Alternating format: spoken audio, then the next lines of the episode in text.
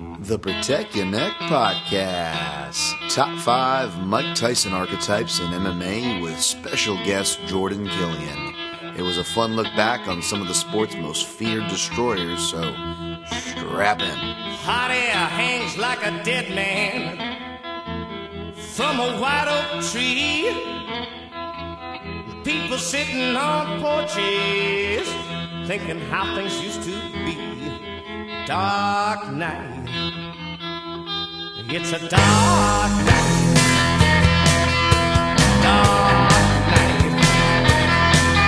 It's a dark night.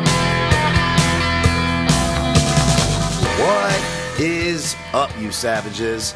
This is the Protect Your Neck Podcast, and I am your host, Dan Tom. Whose work you can find at MMAJunkie.com and five days a week on MMA Junkie Radio. But on this year program, the Protect Your Neck Podcast, we break down high level MMA. That's what we're going to do here today, tonight, whenever you're listening to this, but in a slightly different way. This is uh, our much beloved, uh, which I appreciate, uh, top five episodes where we spend enough time breaking things down. The sport moves fast. We need to take time and look back at the future, appreciate it. And who wants to help me with today's topic is Jordan Killion as the Mike Tyson uh, from the Tyson documentary, of course. I'm sure you can go stream that on multiple sources online. Plays in the background. Jordan, thanks for joining me on this episode today. What up, dude? I'm so excited to be here. This is uh when when you we were talking about what topics to do. Uh, as soon as you mentioned this one, I was pretty excited for it. I think this is going to be a good one. Yeah, there were there were uh, a couple topics in there, but this was definitely one that jumped out. Uh, I would put this more in the kind of for fun category, if, if, if I'd say Yeah. so myself. I mean, you've been around since the inception of this podcast, Jordan, so you can you can weigh in just as much as me on that. But I think we would maybe if we went a little too basic and just did like division best, you know, fights, which we've done, nothing wrong with it. You're going to run out of topics pretty fast, right? Yeah, you need these every once in a while. Stuff that's uh, kind of outside the box, but uh, uh, uh, yeah, fun. You're right. Yeah, man. Well, uh, I, I'm- I'm stoked on it. I guess we'll we'll roll right in. By the way, um, you know we do plugs at the end, of course, but but if if you want to find Jordan online, it's at jyork87. Uh, I'm at at dantom MMA, and of course the podcast on Twitter, Instagram, and Facebook. Same address at the PYN podcast. Uh, apologies ahead of time. My voice is still falling apart. Still still getting certain things in order, but. Uh, not to, to timestamp this one too much. In, in fact, uh, we're just going to keep this uh, keep this strictly top five. We're going to skip the current events. You know, there's there is a uh, there is a Bellator uh, card this weekend, and we are you know to timestamp the episode a bit coming off of the UFC's uh, debut on ESPN. But I I really want to make a point, and kind of like I alluded to in our intro, that you know the, the top five episodes are definitely amongst the more more popular episodes, and I, I don't argue with it. I, personally, as far as doing them goes, they're a lot of fun, especially with uh, with you, Jordan. But when we get in these crazy stretches, kind of like we're about to enter, um, I tend not to do them as much. So I, I really want to uh, change that this year in in in, uh, in homage to what I said off the top of the year, as far as really buckling down even more so on the podcast this year. Um, anyways, I'm I, I'm ranting on a bit here, but yeah, we, we we came across this topic right, like Jordan said. Uh, top five Mike Tyson archetypes. Of course, archetype um, is kind of not like a prototype. A prototype would be the first model, but an archetype is kind of a, a, a model, uh, not necessarily in homage to, but similar parallels, akin. Uh, choose your choose your choose your synonym there. But uh, that's essentially what it what he did. So I'm gonna have Jordan weigh in here in, in one second. But basically, yeah, whether they were a fighter that went on a memorable run, or maybe they crashed and burned, but it was memorable in its own way, or a fighter promoted in a certain way, or you know maybe we'll have stylistic choices straight up uh, as far as what somebody brought to a division. Um, they're, the you know uh, get creative as you want, uh, as you know on this show, but but that's basically the gist from how I interpreted the topic. Jordan, how did how did you interpret the topic? Yeah, man, I think there's a lot of things that can kind of fall under the umbrella of archetypes. So you could go with, yeah, like you were talking about maybe a run that they went on, maybe someone who had, uh, they were right in the spotlight and then they kind of had it all ripped away from them. They, you know, crashed and burned, like you said. There are also fight styles, guys who reminded you kind of of the way Tyson, even like in the mentality, it's like, I'm going to go out there and be brutal. But, uh, man, I'm excited. I've got, I've got some ones that I think we, I don't know how much crossover we're going to have, but I got a few that I think will probably be chalk for like maybe what the fans are saying and what you're thinking. But I do have at least one that is way outside the box. That's awesome, man. Um, yeah, I, I, didn't go as hipster as I thought I would. Um, but there's definitely some outside the box ones that made my honorable, like honorable, honorable mentions. Like if I do the truncated version of this, I unfortunately can only take uh, two. So for what that's worth, and and I'll, I'll I'll differentiate those now that we're doing uh, those truncated video versions. And again, thank you guys, uh, listeners uh, who who support and, and, and are clicking on my content over there. It really it really helps and translates so I can give you more. Believe me. Um, but yeah, man. Uh, so I'm I'm excited. I'm excited to pick this apart too, and and I think we will. Uh, to what you were saying, Jordan, I think there will be a couple crossover, but that's totally cool because I think a lot of them maybe the more some of the more obvious ones are, are deserving, but really there's mm-hmm. there's even you know. Well, you know, yeah. Let's just get into it because we'll probably spoil it. But yeah, there's there's plenty from from classic to non-classic yeah. that are equally deserving, which is uh, crazy to say, but it's true. All right. Um, you know, as as per usual, you guys know the format, listeners. We go from five to one, exchanging, going back and forth. Crossover is okay. After that, we get to your submissions and transitions, what you thought should be on the list, and uh, whatever we miss, we clean up in our honorable mentions. So, Jordan, you know the drill, man. You, uh, I always let the guest uh, at least kick off the list. Uh, we'll probably end up podcasting straight through. I don't know if there'll be a there'll be a break or not. So uh, we'll we'll we'll change off the steering wheel. We'll do we'll do a Chinese fire drill, if you will. But what was your what was your number five? Uh, if you want to lead us in. All right. Uh, so my number five is Hector Lombard.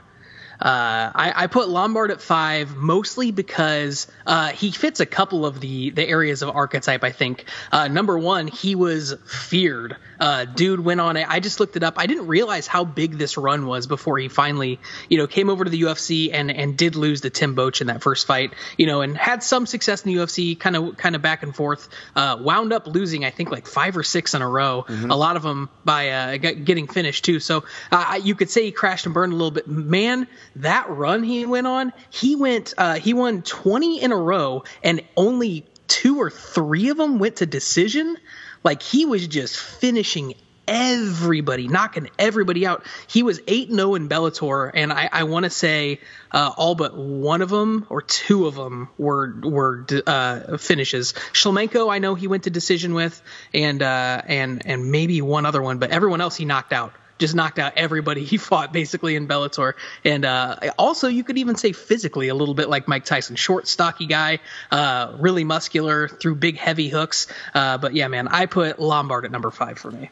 Man, uh, we got crossover here, but Jordan, it's it's the best kind of crossover because no bullshit. I have Hector Lombard as my number five too, man. That's perfect. That. that is fucking perfect. No, I, I agree. This was this was a highly contested spot, and uh, I won't say who, obviously, in case they come up on your list, and uh, there'll be a time for that, anyways. But uh,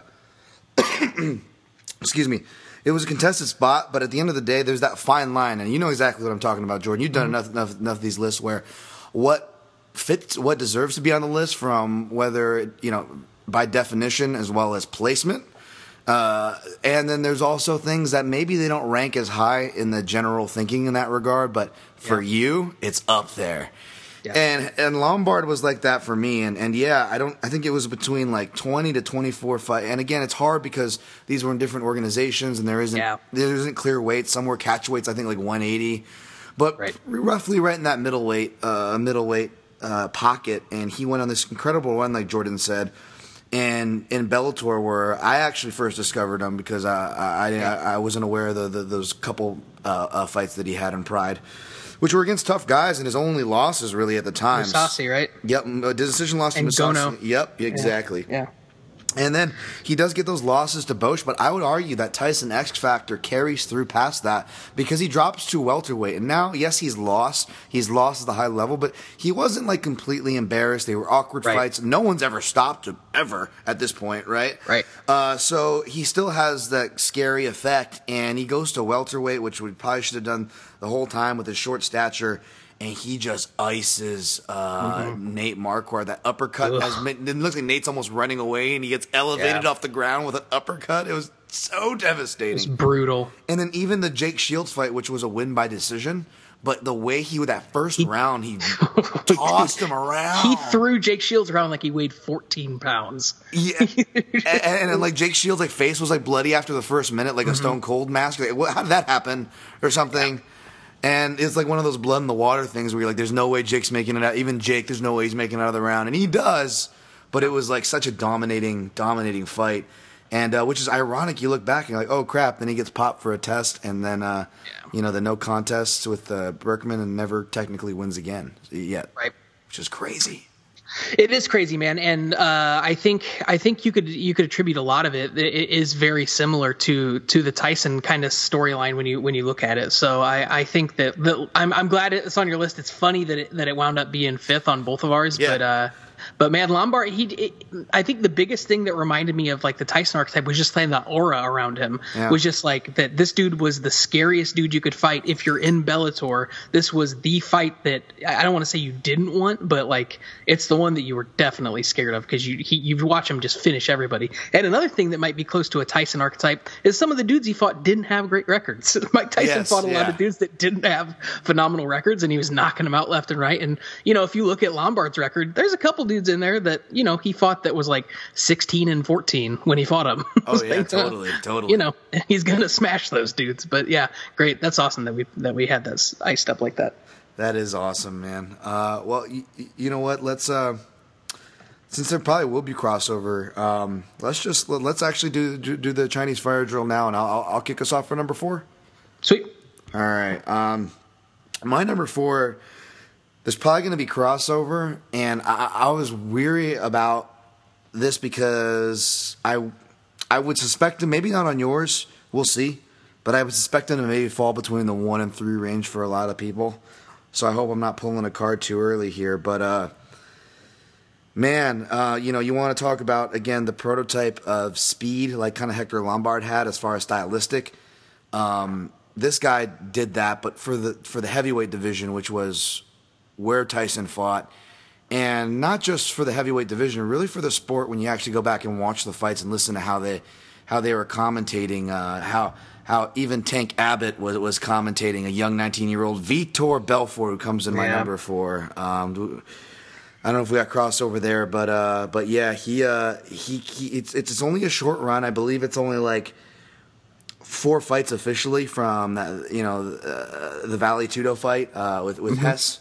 I want to say, uh, and then he has a boy. I'm I'm super unprepared as I as I don't have it in front of me, but um, but yeah, he he has he has. Uh, two fights in one night, uh, essentially in the UFC, and then and and Tank Abbott's like refing those fights, and he's like, "Man, I wish I was uh, 19, but uh, it looks like I'm going to have to face this this guy at like 32 or 33, however old Tank was." And sure enough, the next UFC, uh, the next UFC, uh, Tank faces him, and you just you know see him hit that kind of counter left cross that McGregor makes so famous. But we're just seeing the probably the most earliest iteration of a shot that McGregor made so famous, like Vitor just doing his own version of that.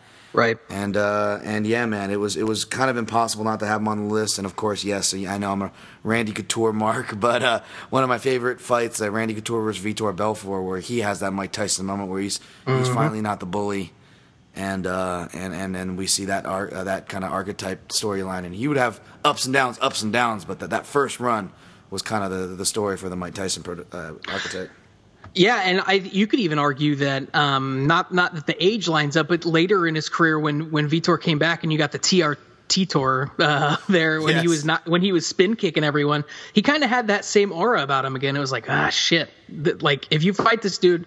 Good luck getting out of the first round because he's putting dudes down quick. But yeah, that's that's a good pick. It actually is not crossover on mine. I have him on my honorable mentions, but I didn't I didn't put Vitor on the list. I nothing against putting him on there. He deserves to be on there for sure. Right. Um, and I I think it's a, I think it's a great call. Um, uh, 19 the age is is super uh, compelling there because he was so young coming out and yeah you're right john hess was the first one that wasn't a ufc one though that was yeah the Super Brawl fight um tw- 12 seconds 12 seconds he beat Yeah, that dude Super Brawl. Yeah, yeah, that's yeah, right. and then uh, then in the UFC 12, he, he knocks out Tra Telligman and Scott Ferozzo. Uh, just because I, I was I, I remember Telligman, I didn't remember the second guy's name though. Uh, but the combined time that he beat those dudes was two minutes between the two of them. Jesus. First fight was a minute 17 second one was 43 seconds.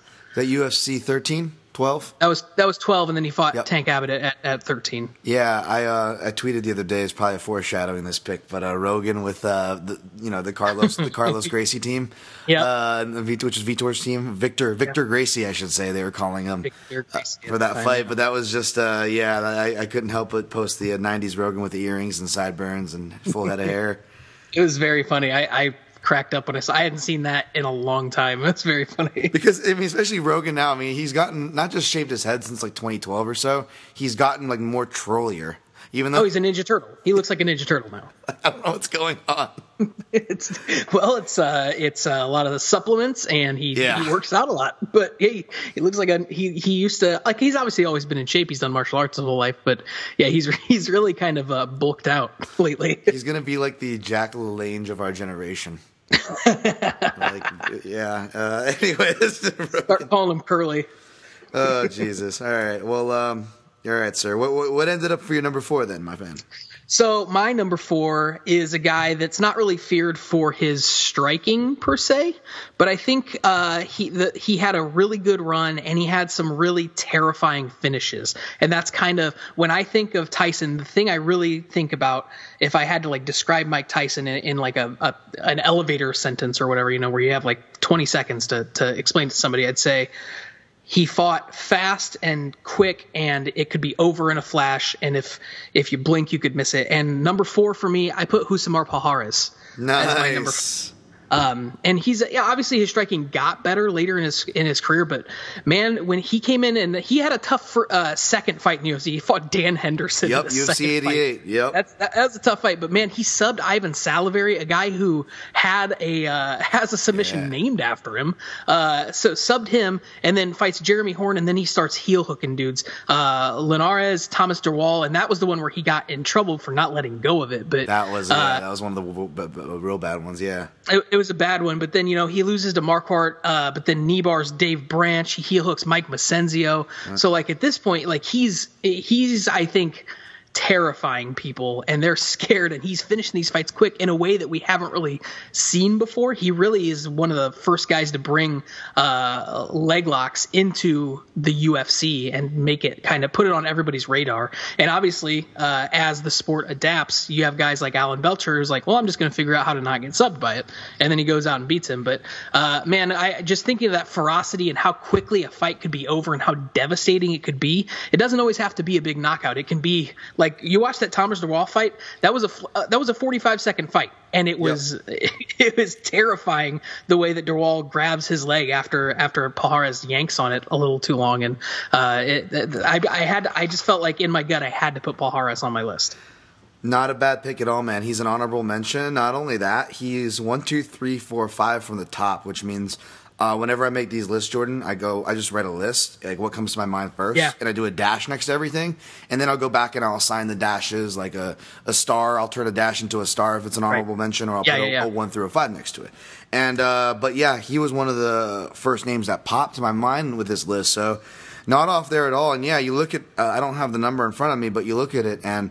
A lot of times, again, if they get stopped, sometimes the mystique is somewhat taken away. But he goes on this run before getting stopped by, I think the first guy that stops him is either Hector Lombard or Belcher, right? I think it was um, Belcher. Mar- Marquardt Marquardt TKO'd him yeah, after that, though, I think it was Lombard or Belcher. But yeah Marquardt yeah yeah was Bel- the, yeah yeah, you're right yeah Belcher and Mar- uh, Belcher and uh, Lombard after that yeah Okay, cool. Yeah, yeah. yeah. Marquardt was the only one in that span, but that was kind of a weird one where, like, e- even though it was totally uh, his bad, it was one where it was kind of forgivable, uh, whether you're a fan of Rousimar or not, because you're like, okay, well, what would have happened if he was just paying attention in the damn fight? The whole Right. time. Because even like in victories over Dan Miller, which were like fun fights, you would see him like prematurely celebrating, getting on the cage, and he'd have to like Still the craziest thing I've ever seen. That it, it, I've never ever seen that. Herb Dean had to scream at him that the fight was not over, and he had to come back into the cage and fight. I've never seen that. It was the craziest thing ever. that he's lucky Dan Miller still had to collect himself too. I then you would have like, could you imagine a fighter attacking a guy uh, while he's hanging on the cage? I mean, the fight's still technically on. Ah, God! Just throw the throw the steel chair there and hit it with. it. Turns it into a power bomb, like the guy celebrating doesn't see him behind him. Turn it to slams. Joe, Joe Rogan and Mike Goldberg just flip over and it becomes Jr. and Jerry King Lawler. it's so good. But yeah, man, I we did the, the last top five episode uh, before this was uh, top five uh, Fox uh, fights there in the Fox era, Yeah. and uh, I think it was uh, Palhares versus Belcher ended up on mm, uh, number five for me. And part of the reason why, even though it was a one round fight, it was so goddamn exciting. Or maybe it was two and ended early, but I'm pretty sure it was one and just ended It at the one. end. end. You're Okay right. Yeah, yeah. um, it, it was so damn exciting was because what you said, he had that knockout effect, but with a submission. You know, we see the little Japanese guys like Aoki have brutal finishes, but it didn't garner the same respect as just uh, a, a muscled out dude. Who, by the way, like the first time I saw Rousimar Palhares, I was at the UFC 84 weigh-ins. Oh, uh, shit. When he fought Ivan Salaverry, and I'm Yeah. like waiting for BJ Penn and all the big names to come out. And like who's Rousimar Palhares? And you just see this guy who looks like he like looks like Blanka let out of a goddamn cage, and he's got a big Yeah. scar over his heart, like he was in a knife fight, and he's like like roaring. I'm like, what? Is this guy? Where did they come from? Like that was my first impression. I'm like, this guy's not. This guy fucking means business. I didn't. I had Yeah. no idea who he was, but just from seeing him weigh, and I was like, what the fuck is that thing? So, Yeah, that was the, that was one of the first times that I remember like and it's not that I didn't understand that like submissions could uh, you know quote unquote hurt. Like I, I understood they could but watching him crank on dudes knees and arms and stuff I was like man fuck that. I would I think I'd rather get clocked than, than have uh, old tree stump on top of me trying to rip my leg off. Oh yeah, and before before we move on, how about that uh, grappling footage? I forget Dave something was facing where he gets he gets the guy's knee, but then they go out of balance and they restart him, and something about the restart in the leg lock position and just giving it to him, like it just felt so like like the, you know the scary part in the movie's coming, but you still get scared. Like that's what it felt like. Yeah, it, it, yeah, it's gross, man. So, and, and like it, it- the other crazy thing about it is like a lot of times submissions happen later in fights. Guys get tired, they get caught, they get hurt, um, they gas out, and they present themselves. Uh, but he has so many first round, like even first two minute finishes. It's crazy. Yep. Yeah. No, it is. That that's his game, man. He fits. He fits that archetype for sure. All right. Uh, that was our number fours. I'll, I'll lead us off with number three because we could be switching off here as well. Because this is one that I would I would imagine there would be crossover. Um, you know the devastating finishes, which you kind of t- uh, you know uh, touched on. This guy definitely has it, but you know, amongst you know, I gotta imagine he's he's top three on most people's list because out of MMA in general, we're talking about the making his entrance and oh, you know, you're in for something, and the closest to that effect, uh, and, and the whole thing leading up is uh. I, you, you know, you, you know, I, we, for example, I used that, that, that GIF when, when I tweeted this out of, of Mike Tyson, and they and they used it, uh, they used it really cleverly in the Tyson documentary, where he's, uh, I can't remember the opponent. Um, it was before he became champion, though, uh, tall, tall gentleman, and uh, he's going, and you see uh, Tyson's eyes go left, right, left, right, because the guy in front of him swing, and his eyes Yep. are just following him, but he's staying still. Yep. And Wanderlei Silva, man, I got uh, Wanderlei Silva. Jordan, I, I imagine did he did he make it on his my my hitting crossover here? He's on my uh, honorable mentions again. I didn't I didn't put him in my top five, but I struggled. He's probably my six or seven. Like he was, I was so close to putting him in there. No, we're, I mean he's yeah, no, no, no. This is this is actually working out better than we got. I, I, I like I like this cross coverage, but yeah, man, Van, and I'm, mainly I'm specifying from 2000 to 2006 his Pride middleweight run. Now it's kind of crazy because there were catchweight fights, there were draws, there were heavyweight fights, there were special rules fights that were also Yeah. draws. Uh, so it gets a little fuzzy, but he essentially, folks, to make it simple, uh, almost six, but over five years, he was essentially the Pride middleweight champion since the inception of the title. May have even won it in the same night that um, Nogueira won the heavyweight title. because Mm-hmm. after making super fights and whatnot, and then doing their 2000 Grand Prix, which was awesome, uh, they they really started really focusing on titles to have both those going on, and. I wrote 15 to 12 middleweight fights because I think that's how much middleweight fights essentially it was. And even that's fuzzy too because then he loses to Ricardo Arona. And I can't remember Yeah. off the top of my head, maybe you know Jordan, but that wasn't a title fight. And, and then he won the rematch. Do you remember Right, it was a- bell for you? Yeah, yeah, yeah. I, I remember that. Um, I think it was like the semifinals, and then uh, and then yeah, he fought him again, and it was for the belt. I don't I don't remember why, but yeah, I, I remember it was not a that was not a title fight. I mean, it's a big upset at the time, but yeah, it wasn't Yeah, for yeah, the yeah. belt.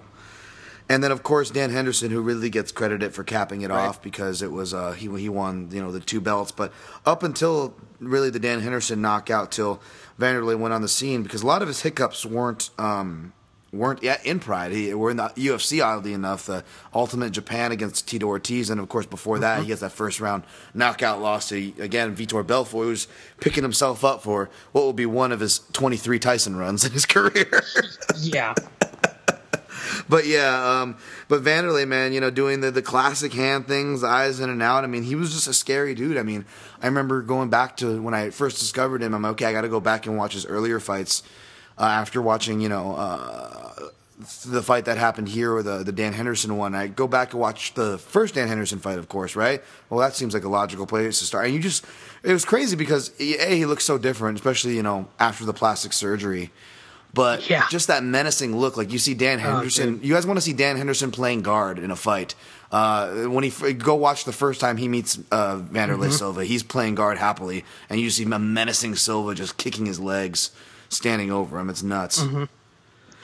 yeah, man. Wanderlei is a is a good pick. He's got so many uh, like uh, again that just the the aura behind him was like he's the axe murderer. He's gonna come in and throw monster shots and devastate you. And uh, man, how about that? Uh, oh man, what was the dude's name? Japanese dude he fought where he he finished him with stomps.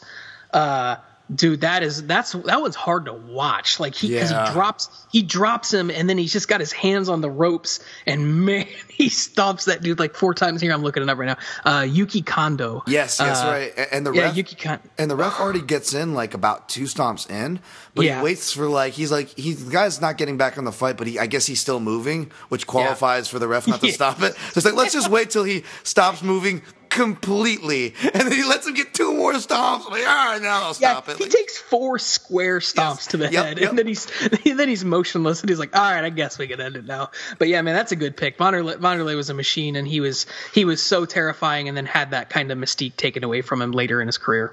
yes, yes, exactly. Oh, all right. Uh, Jordan, that's uh, your number three. Are we? uh, If I'm not correct, right? You got to go still. Yeah, yeah. number three. All We're on number three, and here's here's where I'm going to come out of left field on you. All right, I'm excited. Dan, off the top of your head, without looking it up, and maybe you know this, but uh, it it was it's one of the few facts that I always know off the top of my head. Who in UFC history has the shortest average fight time? Shit. If you had to guess, Uh, Rousey. Close. She is uh she's three. Okay. Uh, number one by far is Drew McFedries. Holy shit. Drew McFedries. That is so Uh, random. dude, Drew McFedries was a dude that literally Makes couldn't sense. be in a boring fight if he tried. That dude could not be in a boring fight if he tried. If you look at his record, he's the only guy that I would ever even consider putting on here that had a losing record in the UFC. He didn't even he was like 5 and 6 in the UFC. But if you look at his fights, it's insane and all I remember about Drew McFedries is he was either always knocking dudes out or getting submitted really fast. And that's and when I looked it up, I was like, "Oh, yep, that's that's what happened." Knocks out Alessio Sakara in the first round, his first fight. Yep. Gets subbed by Martin Kampmann in his next fight. Love that first round. fight. Yeah, good, good, fun fight. Uh, KO's the next dude he fights in 33 seconds. Then he gets TKO'd by Patrick Cote in like a minute. Then he knocks out Marvin Eastman in a minute. then he gets subbed by Mike Massenzio in a minute. Then he gets subbed by Thales Leites in a minute. Holy shit. That's right. Then he comes out. Then he comes out and knocks the next dude out in 30 seconds. like he only Holy, had one that- fight yeah. in the UFC go to the second round. Holy it's, it's shit. insane. dude! Every fight like Low that key. to me, to me, if I had to think about like a Tyson fight, it was like make sure you're there for the start because you don't want to be the guy that's like, no, I'll swing by and grab the beer and then I'll show up in the second round because the fight might be over. And that's what it was. That's exactly what it is with Drew McFedries. It was like if Drew McFedries is going to fight, you better be there for when the bell rings because Oh, there's a oh, good chance in two minutes it's going to be over. And Drew McFedries' average fight time for 11 fights in the UFC, two minutes and 20 seconds. Oh man, th- th- that would be a great fighter. Like I know Joe Silva still doesn't really do interviews ever, but like if you're like having a conversation with him, I feel like if you brought up Drew McFedries, it'd be one of those guys that even Joe Silva would be like, "Oh yeah, yeah, Drew was good. Yeah, he- great, great, great, great, great. Put him on a card. Yeah, yeah, yeah. Put him right in there."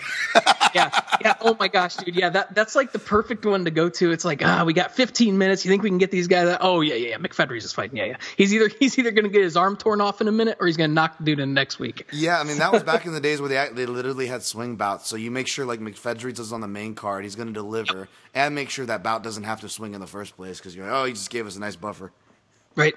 Yeah, That's yeah. I mean, it, it, it's it's crazy too. He's one of those old Miletich guys. You know. He, Oh yeah, He was he was uh, like a Robbie never- Lawler prototype, just heavy-handed. Like Ex- exactly, yeah. And like he wasn't super buff. He didn't he he didn't look like he was like uh really really competent in any one field. He was one of those dudes that if you had to think of like who would be great in a bar fight, that dude would be great in a bar fight. Oh, yeah. Drew McFedries would fuck some people up in a bar fight.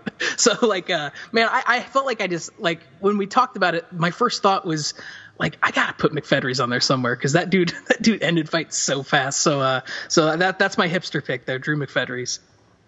Dude, that that is awesome. No, that's that's that's that's a good one, man.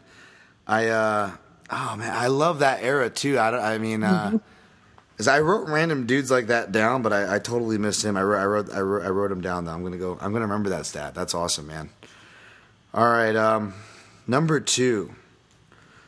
Do you want to double up or do you want to? Yeah, uh, sure. All right. sure. I'll, I'll double up here. Um, so my two and one, I had a really hard time figuring out which one I was going to do. Okay. Um, so for my number two, I I went with a guy that again, it for me, I guess what I went the theme that's emerging here is like with the aura of like, oh shit, this dude is is scary. Um, because Tyson was scary, and Yeah. uh, I he's never going to go down in my mind, and I think most boxing fans and historians' mind as the greatest of all time. Um, I, I think a lot of times if you talk to boxing historians, he'll he'll fall somewhere in the top five ten of of greatest heavyweights of all time or greatest boxers of all time, wherever you want to put him. Um, but he's never going to be that number one because he didn't. He, he doesn't have the record that a lot of guys had, and he's got some big losses on his record. Um, could did he have the potential to be absolutely but he didn't really so uh, my number two is a guy that i think is the sa- in the same vein has all the potential in the world never really put it all together but man when he was on he was on and that's uh, anthony rumble johnson nice. I, I put Rumble at number two because you could you could make an argument that at two weight classes he was he was kind of a Tyson archetype. At yeah, seventy, he, he still was. Yeah, back then I was. Yeah. yeah, at 70, I mean, he was, you know, obviously depleting himself. He missed weight a million times. He had some losses there too. But but if you look at the Charlie Brenneman knockout, the Yoshi the Yoshida knockout might be the the one that's like, why would they put those guys in the cage together? You, Yoshida had no chance at winning that fight at all. but uh, like it, it was just uh, the kind of those I don't want to say smash matches, but like Dude, once sorry, real quick, put it this way. When Benson fought Frankie Edgar for the title, they had to remove Tommy Speer from the fence before that fight. He was still there from Yeah. UFC Fight Night 13. yeah, oh man, I totally forgot about that. That was that was the one that was under a minute long, and that was Peel him just- off the just- cage. Yeah, poor Tommy Speer. Probably back in Alaska fishing. No, you're good. I, I, I, I was getting on a tangent there, but uh, no, you're you're right, man. Just devastating knockouts. Uh, poor Tommy Speer. Uh, but then, yeah, he has that late career run where he comes back and he's uh, he comes back and beats Phil Davis, which I think shocked a lot of people because yeah, he had beaten Mike Kyle, Andrei Arlovsky, and WSOF, but then comes back, beats Phil Davis, absolutely murders Lil Nog in like 35 seconds, Oh, and then Jesus Christ. that, there's another one. It's like, what what was the point of that? Like, you could you could argue maybe okay, Nogueira's going to go in. He's got great boxing pedigree. He's a he's a black belt. Maybe he gets him down. But like when looking at it in retrospect, you just put a 40 year old dude out there to get fucking mauled by one of the hardest hitters ever. So uh, that's a rough one. But then goes out and knocks out Gustafsson, and uh, obviously loses to Cormier. But then the TKO's Manuwa, knocks out Bader, knocks out Teixeira, all brutal, violent knockouts over really, really good guys. So I, I, I, had a hard time placing him on this list, but I knew I had to put Rumble on there because uh, he was one of the first guys that popped into my mind. Yeah, he was uh, one of the last guys uh, for me to cross off uh, as far as narrowing it down because he's such a perfect fit for this list. Absolutely. Uh, like very similar, and, and, again, it's funny that he fought Vitor, but they're mm-hmm. so they are so similar to each other, but also that kind of archetype again. Uh, so great as the hammer, but but not so much as the nail. I, I don't say that as a disrespect. I mean, uh, I'm you know I'm obviously you know big fans of guys like that, whether it was Tyson or an MMA, a BJ Penn. You know, the, uh, the hammers are spectacular to watch, man. I'm not not dissing them, but but they they they really felt uh, fit that archetype, man. Yeah, and actually, that's one fight that I really wish they would have run back a few years later when Rumble wasn't trying to kill himself. And I know he he missed weight by a ton there, but like, yeah. he, he had still gone through the weight cut process. I really, really would have loved to see them fight at like 205 or, or you know even schedule it at, at, at catch weight the whole time because I would have loved to see a rematch between those guys. It would have been a lot of fun. I don't know what category that will fall under, but that's that's up there um, for like I don't know about top five, but just when UFC really just decided to go not not like super fight, but like just a random matchmaking like a super fight for no stakes. Yeah. Like that was one of the better ones. Oh, for sure. Like, especially like after you see what Rumble finally did once he stopped cutting all that weight, it's like, God damn! Can you imagine if we would have had a fully healthy, not starving himself Rumble and uh, a TRT to- like back when when TRT when uh, Vitor came back on, you know, kicking uh, kicking Michael Bisping's eye off and uh, and Rumble after you know knocking out uh, you know all those dudes, that would have been a, a great rematch to see.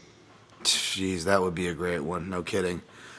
No, that's a, that's a great pick, man. Again, uh, he's on my honorable mentions here, and, and for what it's worth, almost made the list for me because he, he fits this list perfectly. So awesome, man. That's a that's a worthy number two. Um, my number two. I don't want. I don't know. I mean, I'm going to say not as as scary. Maybe in the scary department can be contested because you know in history, history wasn't kind to him nor anybody in this game really. You know, especially if you stick yeah. around. Um, but this guy ends up on the list confidently, though I will say maybe higher on my list than most if they do have it on this list because of a documentary that he was a part of that is probably I haven't seen all the MMA documentaries, but probably my favorite. Uh, if you have a gun to my head on, on it, just because it just it hits so many things artistically, not just the sport and everything. And that was the Smashing Machine, Mark Kerr. Mm. Uh, nice. It's kind of a random, um, you know, you could even uh, say this is a hipster pick, if you will. And I almost feel guilty of some of these picks, Jordan, because when I'm going and reaching for things before my time, because uh, when we're speaking on Mike Tyson effects, and we weren't, you know, I mean, I was, I can remember, I remember like later Tyson fights, maybe like yeah. uh, Peter McNeeley. Same here. When he got yeah, out yeah, of prison yeah. and stuff like that. But I mean, uh, for MMA, I wasn't around for uh, to, to, to watch Mark Kerr in right. his ascension, but just you know so so maybe it'll be more appropriate for other people but at the same time the sport's getting so old before our eyes that that, yeah. that you know it's it's becoming just like everything else history like everything else we we have to be able to talk about it and in fact it's good to talk about it which is why we do this episode uh, but yeah for people that don't know mark kerr essentially you know from uh, uh, I don't know he's from. Yeah, yeah, Toledo, Ohio, and he yeah, he uh, he's an Ohio guy. Yeah. He he yeah he uh, was a wrestler and became a state champion wrestler. Then went to Syracuse, was Division One, Division Two, all these accolades, right? Like he won. Eight, he was dominating ADCC when it was like him. Yeah. Uh, Mario Sperry and Royler Gracie. Those are three different classes, by the way, but those were the three guys dominating in like the late '90s, like '97 through like 2000. And right. he, so he was earning all these titles. Uh, his first foy in MMA is like '96 or so, and it's a uh, it's a three it's a three man fight tournament. It's it's so brutal, by the way. Like if you go watch the Smashing Machine documentary, and maybe I'll underlay some of it playing here, but you just listen to Mark Kerr kind of kind of talking about the fight, and there's some really cool uh, cut up trailers on YouTube. You can go go uh, go check out that I may be underlaying right now on the podcast, but. Um,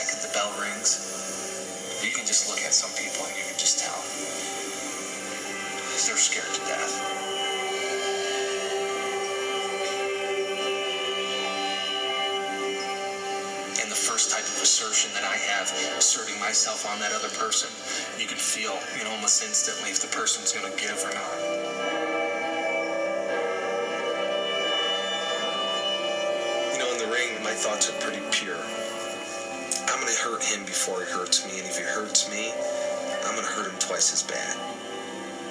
Like I've gotten punched, and there's like two reactions you can have from a punch. You can cower away from it, or you can want to punish the person for punching you. And I and I developed the second one.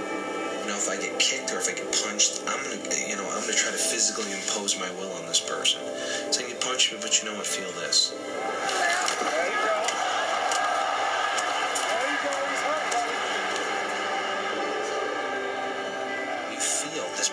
Just let go and totally wither away.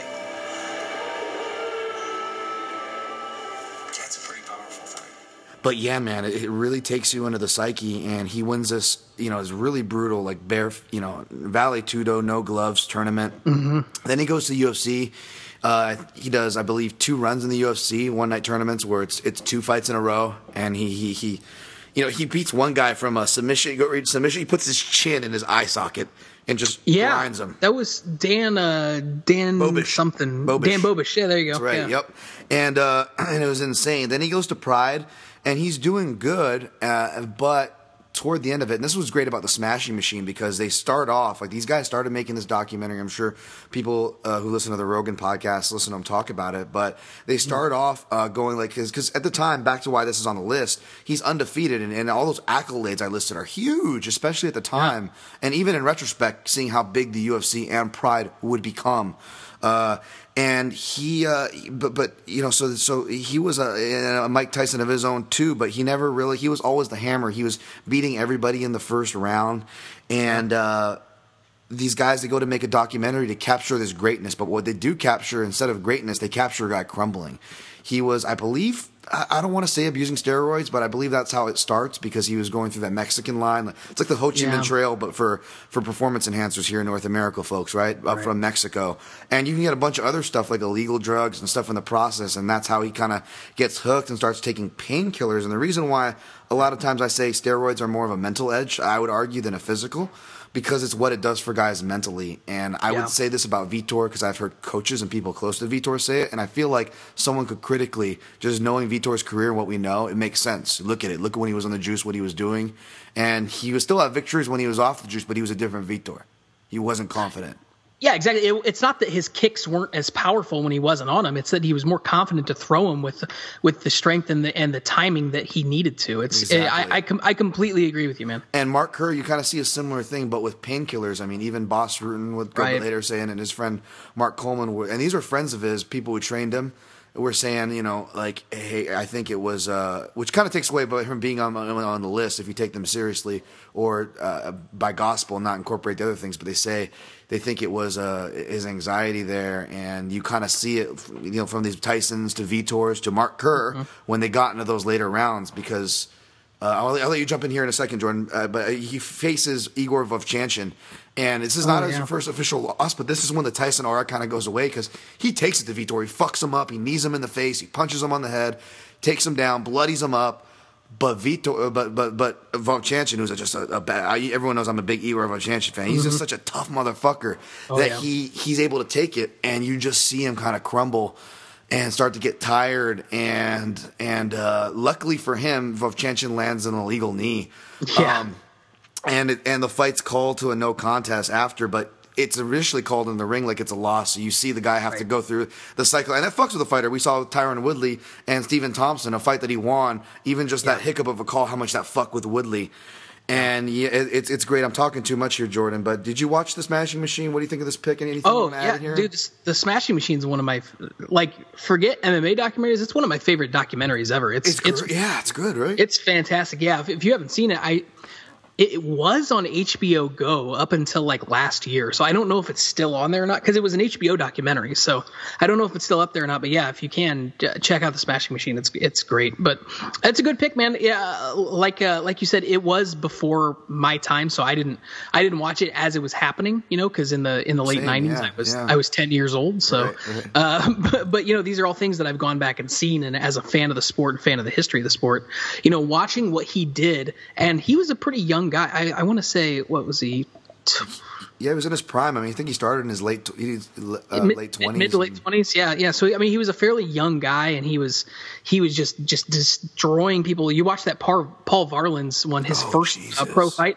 Dude, that is brutal. He beats the bejesus out of Paul Varelans. Yeah. And, uh, yeah. No, no, you're right, man. That's it's a good pick. I, I feel stupid because I didn't even think of him, but uh, it, it does. It's a, it's a great pick. It fits perfectly. And just to cap on the documentary part, because you're right, as a documentary, it really hits off. And uh, not that me and fucking Jordan are any kind of uh, authority that you guys should listen to for anything, uh, but uh, especially movies. But but we have seen our share, I mean, I think me and Jordan have very similar sensibilities.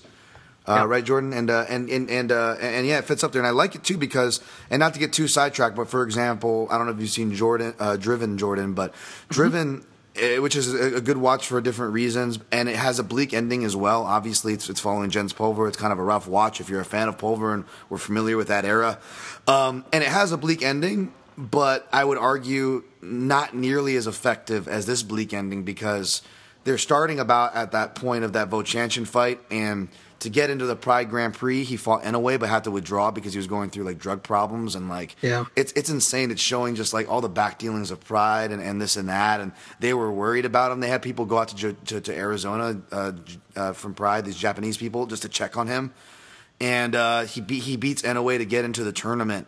And in the tournament, he gets his first loss to Fujita, and that's kind of the night it follows. But it's great because you hear, you see like genuine interviews from. You get the soft side of Mark Coleman, by the way, that you maybe wouldn't suspect even as a hardcore. Right.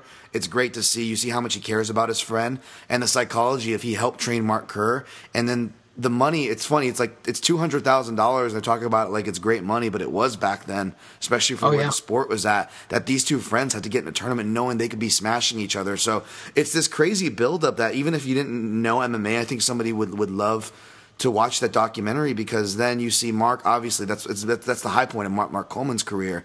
Which now, after you know watching that doc- documentary, means means much more.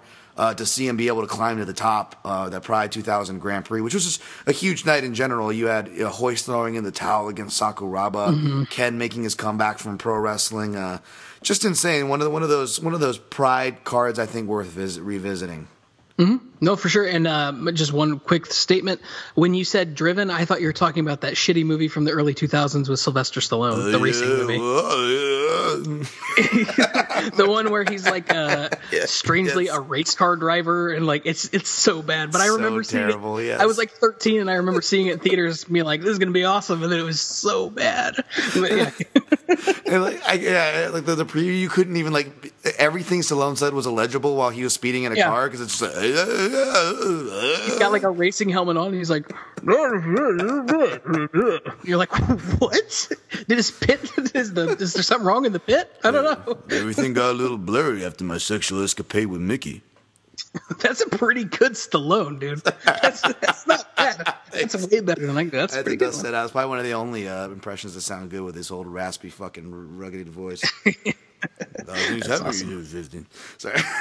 It's fucking uh, this is an ongoing joke. Like after after forty, they just they just should have started subtitling subtitling Stallone. You know, Right. It, Yeah. just- it got more illegible.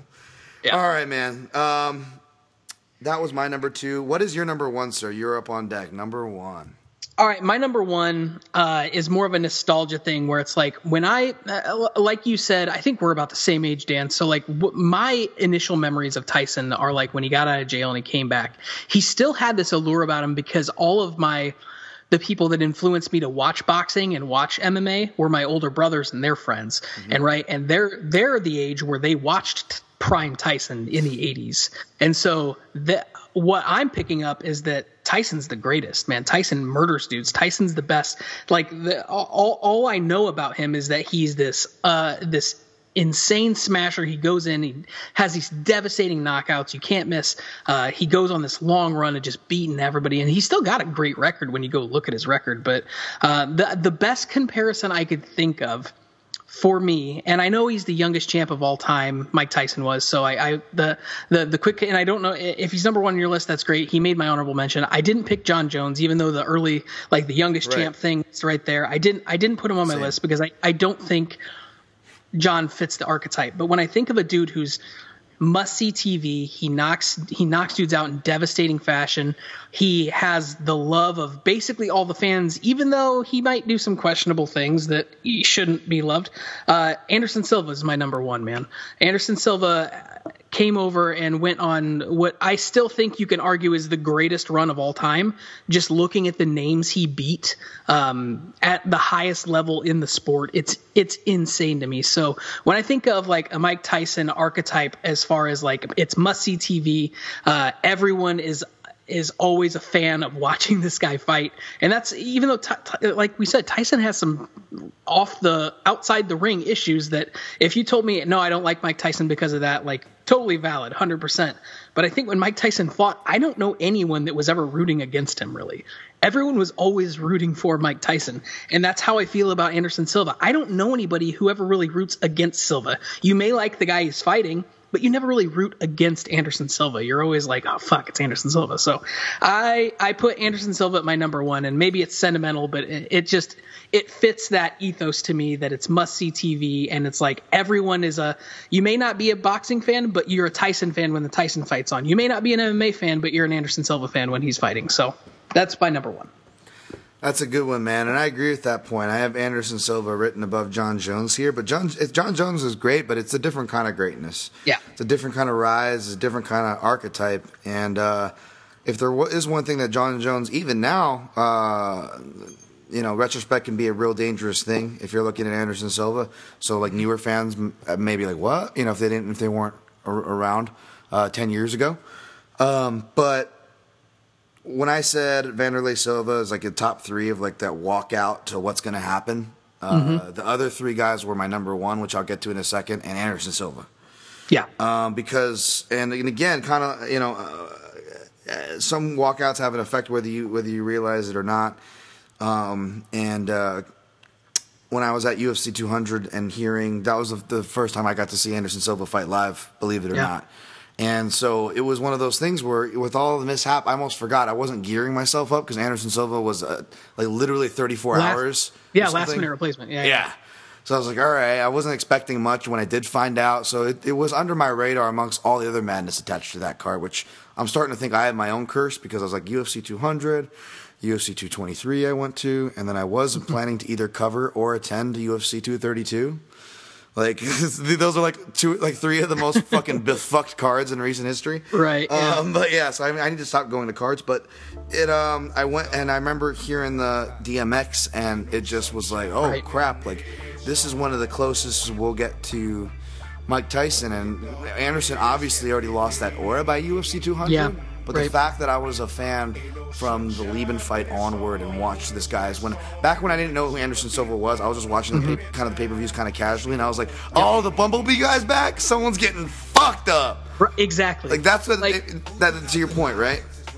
exactly man like and, and i think that I, I was in the same boat man like i was I, I knew what the ufc was and like i would watch it but the the Leben fight i think changed a lot of people's perspe- perspective and perception on what this is like a lot of times before that like i feel like anderson silva really ushered in this era of fighters who were technique driven and and uh, because he- like leben is a great example of it. Like leben bonnar all these dudes they're brawlers they're tough as fuck they're knocking dudes out. And not to say there weren't guys who were super talented but man like you just saw what the difference was between a guy who was tough and strong and could knock people out and a real technical high level striker. And like we, we've talked about it on here. I think i'm sure you've talked about it with other people the, that fight against chris leben is i would argue the greatest performance of all time because he didn't he didn't get hit Yeah. He beat he beat the shit out of Chris Leben. Didn't get hit. Made him look like a child. But then you know he knocks out Fr- uh, Rich Franklin with the knees. Uh, the the the TKO of Nate Marquardt. He beat him down. He uh, the knockout of James Irvin where he catches the kick and then just Oh, you know rearranges yeah. his face. It's like, dude, this is brutal. And uh, to, to your point about UFC 200, man, and I feel like this kind of kind of backs up why I have him number one. No one really expected Anderson Silva to win that fight. He's fighting Daniel Cormier, who's one of the best fighters of all time, uh, at uh, uh, above the weight class where he normally would fight on short notice. No one really expected uh, uh, Silva to win that fight, right? And Cormier dominated it for most of the fight. There was a point though, like halfway through the third round, that Anderson landed like a front body kick, and it looked like it might have hurt Cormier Yeah, for a yeah. minute. Dude, I have never. I was watching that at like a bar with a bunch of people. I have never seen the mood change in a place like that. And I, I typically for big fights like that, I always go to a public place and watch them because I, it's fun to be in that that kind of atmosphere around that. Man, it, it was people weren't really paying attention to the fight before that. Like everyone was excited at the beginning. Anderson Silva comes out, he starts getting taken down and beat up on, so everyone's kind of talking to their buddies, you know, drinking beer, eating chicken wings. As soon as Silva lands that front kick, and Joe goes, "Oh, he hurt him." Everyone in the bar shut up and started like they just stopped what they were doing and started like screaming for Anderson Silva to finish him. Everyone, it was crazy. Like, and I, it almost brings out that like childlike wonder that you have uh, that I think a lot of people feel for Tyson, where it's like you remember him being this insane uh, force that you always wanted to win, almost like a WWF style thing where he like he's the guy that's going to win. I have to root for this guy, and I think that like brought that feeling out of everyone when Silva landed that one kick. You're like, holy shit, fucking do it, Anderson, go get him, get him. Even though I love DC and everyone loves DC and he's the nicest dude, but it's like Anderson Silva, you got to fucking root for that dude. So yeah, that's why I had to put him at number one. That's awesome, man. Yeah, no, I think even DC admitted that body kick got to him. Yeah. Oh no, that's that's a great pick, man. Again, he's he's a guy right up there um, toward the top of my list when I was writing down names. Names there, and I was about to make a joke, but the joke actually I'll save it uh, here in a second because it actually kind of segues into my into my number one. Um, this one kind of seems like more of an obvious pick, but I can't help it, you know. Uh, kind of like how you started off your number one pick by talking about us coming into the late era of Tyson. I think that's why this one makes my number one because even when he was coming up, he wasn't exactly the Mike Tyson of uh, how we might think. Uh, he people knew they were watching knew that this guy was special, but he was a, a decent sized underdog when he challenged Antonio Rodrigo Nogueira for the heavyweight title, and he already had a, a decent body of work in Kings and up up the pride ranks by that time. And of course, that is is Fedor Emelianenko. Yeah. And uh, although you know a lot has changed in retrospect, though not to timestamp this episode too much, he could be on the verge of adding yet another accolade to his career, having a Yep. good twenty. He had a good 2018, 2 wins, uh, but you know F- Fedor, you know especially because I, I started you know uh, watching about the uh, right after the second Coleman fight, you know here in Yeah. Vegas. And then you know you would just watch this era where it was like you he would fight a memorable name, but you, we make it's easy to make fun of it now, like oh, just like people will try to tear down Cro Cop and say he fought this can or that. Like you, you were still excited, like he's gonna fight who? Hong Man Choi? No Right. fucking way! And you Right. just, it didn't matter. You were down to see it, whether it was a legitimate guy or a sideshow circus. You needed to see him triumph. And even though he wasn't like jacked like Tyson, it obviously made toward the Fedor effect, which made him unique. But I would argue that midway through his career, toward you know that that prime peak run, uh, I would argue he did cross over into that Tyson status, where the walkouts, even though they were this Russian ominous, you know, random crap most of the time that us Americans have no idea about, we were still stoked. We, when they, Oh, they, yeah. they cut away and he's playing poker, you know, instead of warming up for the fight, we're like, oh Right. shit! Like, you guys not even warming gangster. up. He's a gangster. Yeah. yeah. Like, and then other people were like, "What the fat, pudgy, balding guy playing cards instead of warming up for his professional athletic contest?" Yeah, dude. He's a murderer. So Oh, yeah, he's my he's my number one man. A little pro- pro- probably predictable, but I, I, I will stand by it. Uh, for my era, he was he was he was he was a Tyson. I think for a lot of us in a way. Yeah, no, that's it's a great pick, and it the literally that maybe this is like uh, inside baseball here, but the only reason I didn't put him on is because I knew he would be on your list either, like in your top three, and I, I wanted us to not have a crossover. So I, I'm I'm fine. I he obviously wrote him down. He was one of the first guys I thought of too. But um, man, uh, there's not a lot you can say about Fedor other than this. I don't think uh, there's another person on the planet that would have survived the Randall Randallplex, and Fedor not only survived it, but he won that fight by submission. So I. It, I watched that clip and it's still bizarre to me that that didn't knock him out. Well, even, and even the Fujita fight that he was like Uh, Oh, yeah. on wobbly legs, and even more so because again, back to Mark Kerr, the guy who beat my number two Tyson was Fujita. He ended that undefeated streak technically, and he Mm-hmm. almost was the guy that ended Fedor's. Yeah, man, it's it, it's crazy. Like Fedor, it, you can you know say whatever you want about what was going on in Pride at that point, but the, everybody, it wasn't like he was fighting dudes who were like, you know, I'm being tested three times a week, but not Fedor. Like they were all doing the same stuff, and Fedor just beat them all. So uh, I, I don't, I, I've never liked that argument about for taking him out of like the all time list. I think that's silly.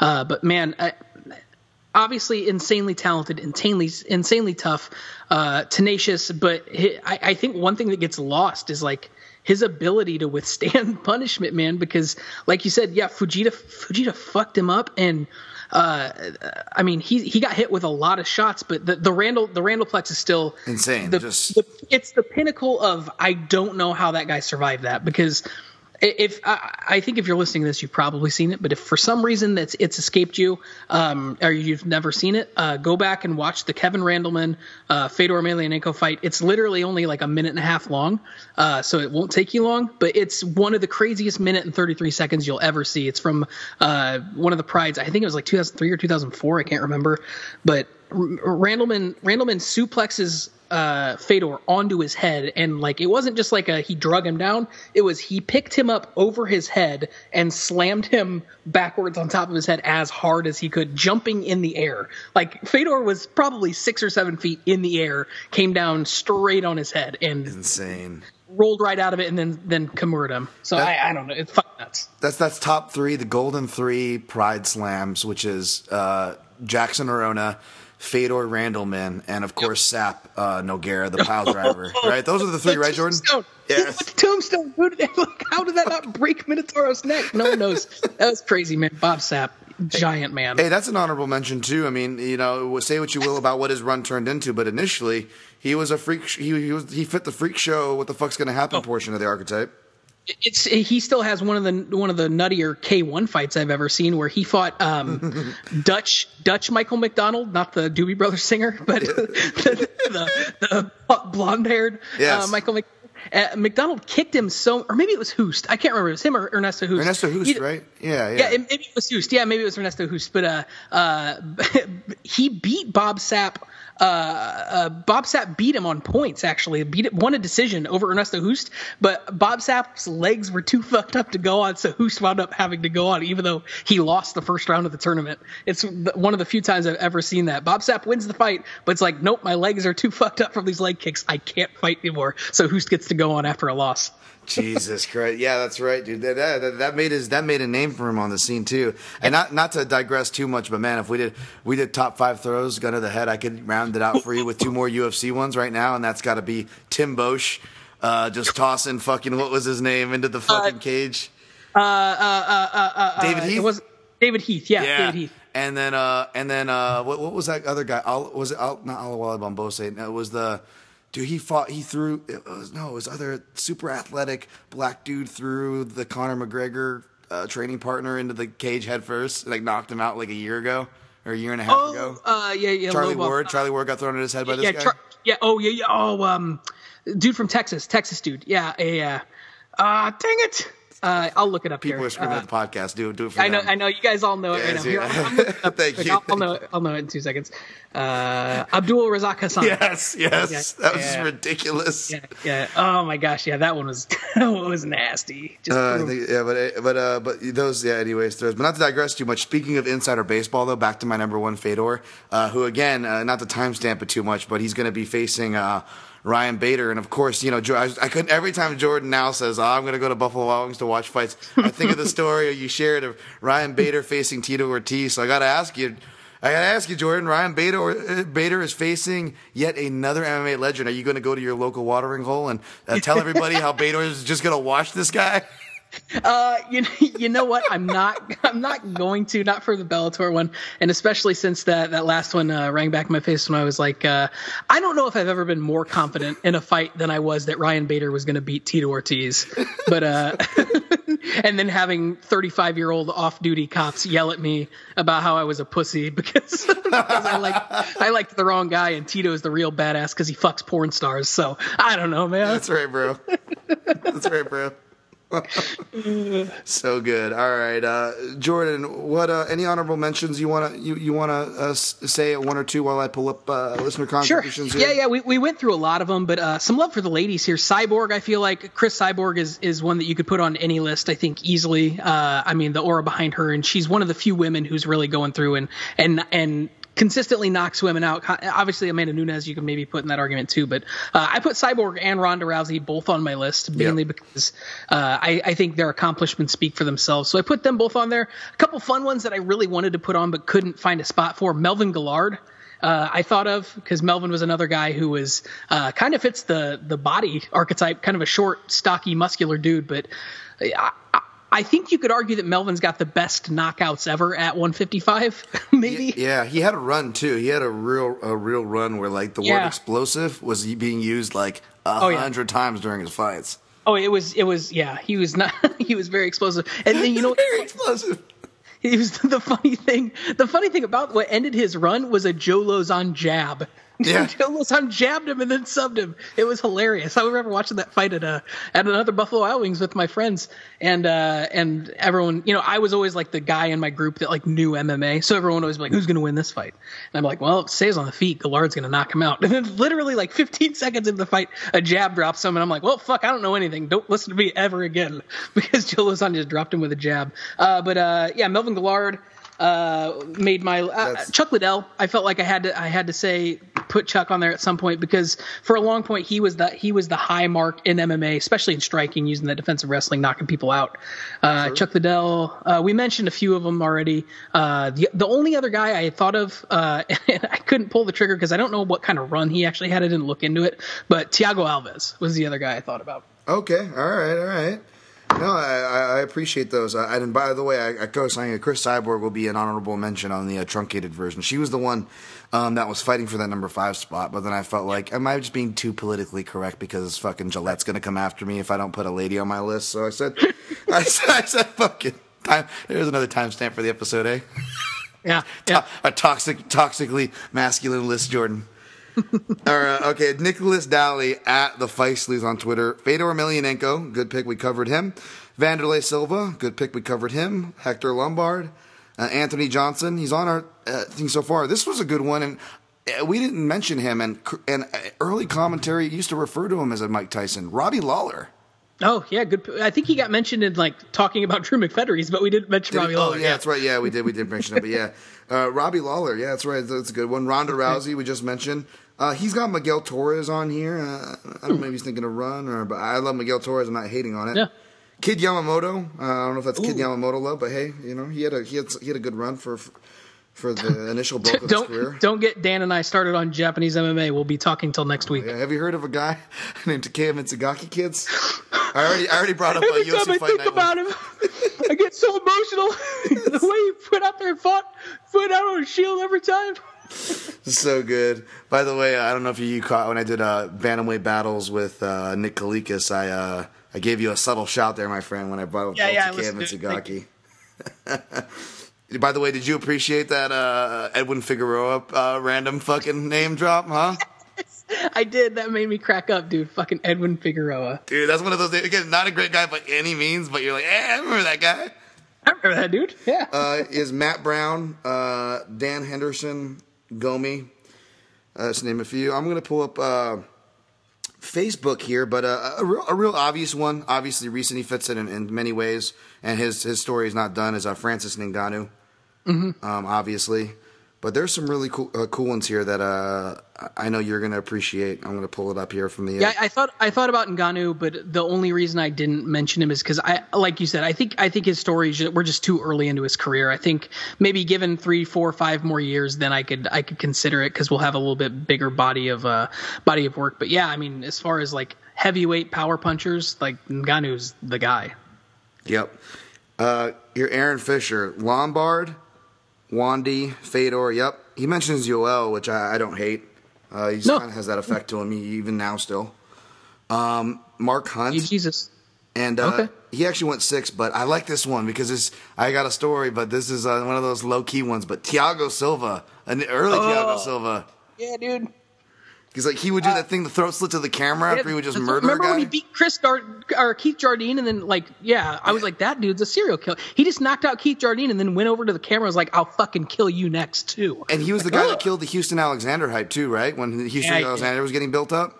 Yeah, I, I will say, oh, real, another, oh, man, I, we're gonna make this run long. Another quick story. Tiago, Thiago Silva was a guy that I was always kind of scared of, and Machida, we've we're on record. Machida is my favorite fighter of all time. Uh, and uh, so when when they got matched up, I was really nervous. I was on the edge of my seat, and I was like scared. And then the end of the round comes, Machida trips him, and then just falls on him and knocks him out. And then the bell rings, and he doesn't get up. I'm like, oh my god, he escaped with his life. Thank God, Machida wins. yes, yes. I was so scared he was gonna get killed by Thiago Silva. And uh, l- last thing before we knock out these last names here, because it actually correlates to uh, the UFC 84 weigh-in story with Rousimar Palhares. Thiago Silva was on that card. He fought, I believe, Antonio Mendes. Um, yeah. uh, and uh, he, but uh, after the weigh-ins, right, I see him like, oh my god, they let the freaking uh, fucking knife fight guy on stage with a knife wound on his chest. Palhares. I'm still trying to digest myself. Me and my buddy Steve, who got me in MMA, played bass in my band. We go to the MGM uh, buffet, right, because it's at the MGM at UFC 84. Penn mm-hmm. versus Sherk, ill will, and we're everybody knows how a buffet line works. It's a long rows of food. You've got your sneeze guards up above. The chefs are on one side, or the workers, right, and the people on the other. Really basic. I don't know if they have buffets in Brazil or not because in walks giant Thiago Silva. I didn't even see him like stop at the check-in line with the group or anything. Grabs a plate, doesn't even get in line because there's like a clear. There's actually like a steady line of people like up up up at the station, and this was like at the fish station and the seafood station. And he goes literally behind where like the chefs are and just starts helping himself. And one of the Japanese, I'm not even shitting you, one of the Jap- small Japanese uh, sushi sous sous chefs are flipping out and yelling at him in Japanese. And he's got like a butcher knife in his hand. And he's not like swinging it at him by any means, but Right. he's, he's doing the Italian talking with his hands. He's not- gesticulating. Yeah. Yes, and it's, it's with a knife. It really kind of looks like really bad. I'm like, I don't know if you want to do that to this guy. And No. and Thiago Silva's doing the thing where his eyes are like kind of looking at him like puzzled. His eyebrows are almost like crunched in, like he's trying to process what he's saying. But his mouth and his hands are on this uh, steady but slow autopilot, shoveling food steadily into his mouth. He's like, hum. Chewing as he's like kind of nodding, like mm-hmm, but not really listening to the guy, and just continuing on eating. And he, he, he, had to, he had to be like chased out from it and like escorted into the line after he already grabbed like what was a head of fish and some other parts. It was it was the funniest shit. That's amazing. That's a great story. So I had to add that. Um, that that was last of listener submissions. I'm just gonna uh, name off the last four names on my list here. Uh, Cro Cop. Uh, he had you know memorable run, highlight reel. Yeah. But uh, again, can't speak for the Tyson field, and he had a lot of sprinkled losses. Uh, Junior Dos Santos, but he's just too goddamn nice. Even if you Yeah, exactly. his initial Yeah. run. Uh, Vovchanchin, because I love him, but really Mm-hmm. he didn't um, have as memorable of a run. And it's crazy because he's called ice cold and has like all the respect of his fighters, which by the way supports your um, Anderson Silva pick. I always, or not Anderson Silva, but um, sorry, uh, or I forget. I think what we were talking about with Fedor being being one of the best heavyweights. When Mm-hmm. uh, when uh, when other heavyweights, when other fighters say it, I think that's the best litmus test. You know. Yeah, yeah, and yeah. and most fighters are pointing to guys like Fedor or you know stuff like that. So I I, I kind of tend to agree with them. But uh, Igor Vovchanchin in that in that Smashing Machine documentary, what I love about it is you hear some people mention that he's a softie behind the scenes, but Igor seems like the most nicest, humblest dude. Like Yeah. he's just like grateful to be there. Very doesn't speak. Very oh nods his head like thank you. Like and he's and he and I think that almost makes these tough fighters like Mark Coleman like they respect the shit out of Igor. Right. Yeah. But- yeah. Yeah. Yeah. But uh, Tank Abbott, which I can put as a just honorable mention, that was probably a Mike Tyson for one of three beer drinking uh, UFC 10 attendees. Yeah. But uh, and then of course uh, Khabib Nurmagomedov um, uh, for a grappling Sure. Tyson. I mean, a different type, sure, but you know he deserves some respect there uh, to be a future one. Maybe who knows?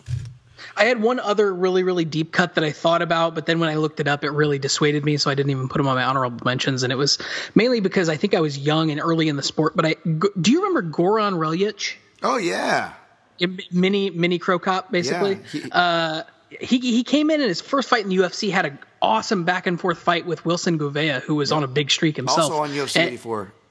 Yeah, yeah. T- TKOs him and then gets hurt and is out of the sport for like two and a half years. And so that kind of killed his hype. And then he wound up losing like three fights in a row and gets cut. But like, I remember watching that fight and he was undefeated at the time. And they were like, this guy is Cro Cop's protege. And like, he was throwing nasty body kicks at Gouveia. And I was like, oh, this dude's to be a problem. And he was like 24. And then, uh, yeah, gets in like a car wreck and fucks up his back and uh, just kind of derailed his own hype. But I, uh, that was, that's one of, if you ever do like a, uh, what could have been's, Goran Reljic would be up there for me. Dude, definitely. Uh, yeah, he's. Uh, I I actually brought him up the other day on Twitter uh, in the thread. I did a thread for uh, like. It almost sounds like a thing I pitched to you, which was you know kind of spoiler. I may do a reluctant heroes type of thing Oh, yeah. in the cage, but this was kind of uh, MMA heroes outside of the cage, like you know Jon Oh, yeah. Jones stopping the mugger and Goran Relly. Yeah. I, I ironically, like you mentioned, the car wreck that takes him out. He has one of the coolest stories where Mm-hmm. he, he apparently uh, two kids went off the road into the water, and I'm trying to imagine where his house is in proximity because apparently Goran Reljic's in his home, like winding down, hears it out his window, jumps out. Sees the car in there, jumps into the water and saves them. So like the time frame of the car sinking, Badass. oxygen, and for him to get down there, swim, and do an underwater car rescue, like insane. But That's that's, awesome. fucking cool. Yeah, it is. And that happened like six months after that fight. So every, and it kind of built the hype that was around him more. Where you're like, oh, I can't wait to see this guy back. And then Yeah. fucking sure enough, some MMA is such a cruel. And that's one thing, by the way. Speaking of that, in retrospect, Jordan, as we kind of uh, wrap this list up, that was one thing. We're looking at runs and all the different things to go along with a run to make it a Mike Tyson archetype. But the, the biggest takeaway for me is how, and it's not that we don't already know this, but how goddamn hard the sport is and to oh. cement any type of run in any type of era in any type of division. All the things that have to go right and that will go wrong for you. Yeah, and I mean that's what makes the runs that are impressive so impressive. That's why you look at Anderson Silva's run and you're like, holy fucking shit! He beat Rich Franklin twice. He beat Nate Marquardt. He beat Demian Maia. He beat Dan Henderson. He, you know, he beat Chael Sonnen twice. Like that's fucking insane. It's it is man. It's super impressive, and you forget, and it's so easy even for us to be like, oh yeah, that's right. Oh, because we're so caught kind of at the top of the episode. Why, why it's so important to do episodes like this? We're so caught in the narrative of today or the retrospective narrative, which is never kind in this sport. Never kind. You can find a million ways to pick everyone apart. But if we really are honest and, and put ourselves as best we can in the era if we weren't around, uh, th- this sport has a lot of cool history, man. And, and uh, this this was uh, another fun one where I feel like I learn more every time uh, when I research one of these. Uh, hopefully, you get the Yeah. same effect. You've done a couple now.